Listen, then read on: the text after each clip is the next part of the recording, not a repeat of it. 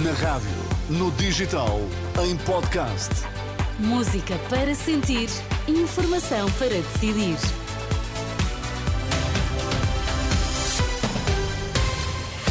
Notícias para ouvir agora na Renascença. Vamos saber quais os títulos em destaque nesta edição das duas. Boa noite. Agricultores exigem melhores condições com o protesto marcado para esta quinta-feira.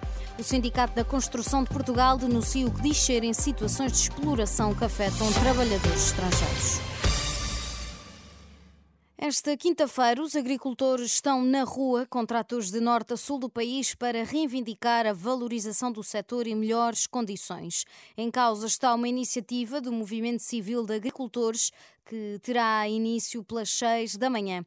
O movimento assegura que as fronteiras vão ser bloqueadas, mas só aos transportes de mercadorias, o que levou o ministro da Administração Interna a apelar ao respeito pela lei. Ora, o porta-voz do movimento, António Saldanha, responde a José Luís Carneiro, diz que a manifestação não é contra ninguém em particular. Esta manifestação, todos nós agricultores, é por nós, mas é também por vós. É por todos os cidadãos portugueses. Porque estamos a falar de um, de um tema muito delicado, que é a comida.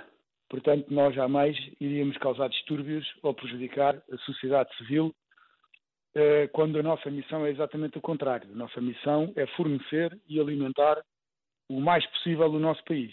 O senhor Ministro da Administração Interna, não sei por que razão, não terá tido essa leitura ou não se concentrou no básico, que é ver que nós somos a base da pirâmide económica do país e a importância que isso tem. António Saldanha, do Movimento Civil para a Agricultura, em declarações ao jornalista Vasco Bertrand Franco. Entretanto, e durante a tarde desta quarta-feira, o Governo tinha feito um balanço das ajudas à agricultura, com a Ministra a garantir que o montante ultrapassa os quatrocentos milhões de euros para mitigar o impacto provocado pela seca e reforçar a política agrícola comum. O dinheiro vai ser distribuído por apoios à produção, com maior impacto nas regiões mais afetadas, como o Alentejo e o Algarve, por uma linha de crédito de apoio à tesouraria. Os apoios passam também por uma descida do imposto sobre os produtos petrolíferos no gasóleo agrícola para o mínimo permitido. Ainda assim, os agricultores mantêm os protestos. As contas do Estado fecharam o ano de dois mil e vinte e três em terreno mais do que positivo. Segundo o Ministério das Finanças, em dezembro, o excedente orçamental das administrações públicas foi de quatro mil e trezentos milhões de euros, ainda assim uma quebra de cerca de dois mil milhões face aos resultados do mês anterior. O excedente do Estado foi conseguido graças a uma subida das receitas do I R S em catorze por cento e das contribuições para a Segurança Social em cerca de onze por cento.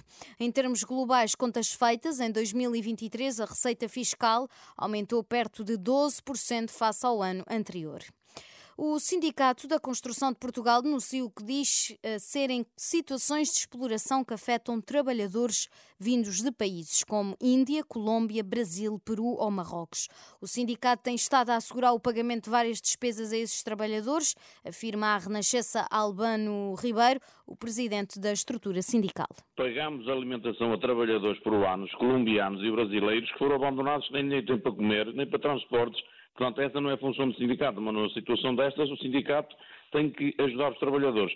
Vem através de angariadores de mão de obra barra, mafiosos, que são recebidos aqui em Portugal pelos seus congéneres, redes de angariadores, barras mafiosas, que depois põem os trabalhadores numa situação muito precária. Declarações do presidente da estrutura sindical à jornalista Marisa Gonçalves. Os militares dos Estados Unidos atacaram vários drones U T I não tripulados que se preparavam para serem lançados no Mar Vermelho. Uma notícia avançada pela televisão colombiana C B S, que cita um alto funcionário da defesa dos Estados Unidos. Antes, o grupo apoiado pelo Irão tinha reivindicado um ataque ao navio mercante dos Estados Unidos. Estes ataques, de acordo com as notícias do Al Jazeera, ocorreram perto da área de Al-Jabana.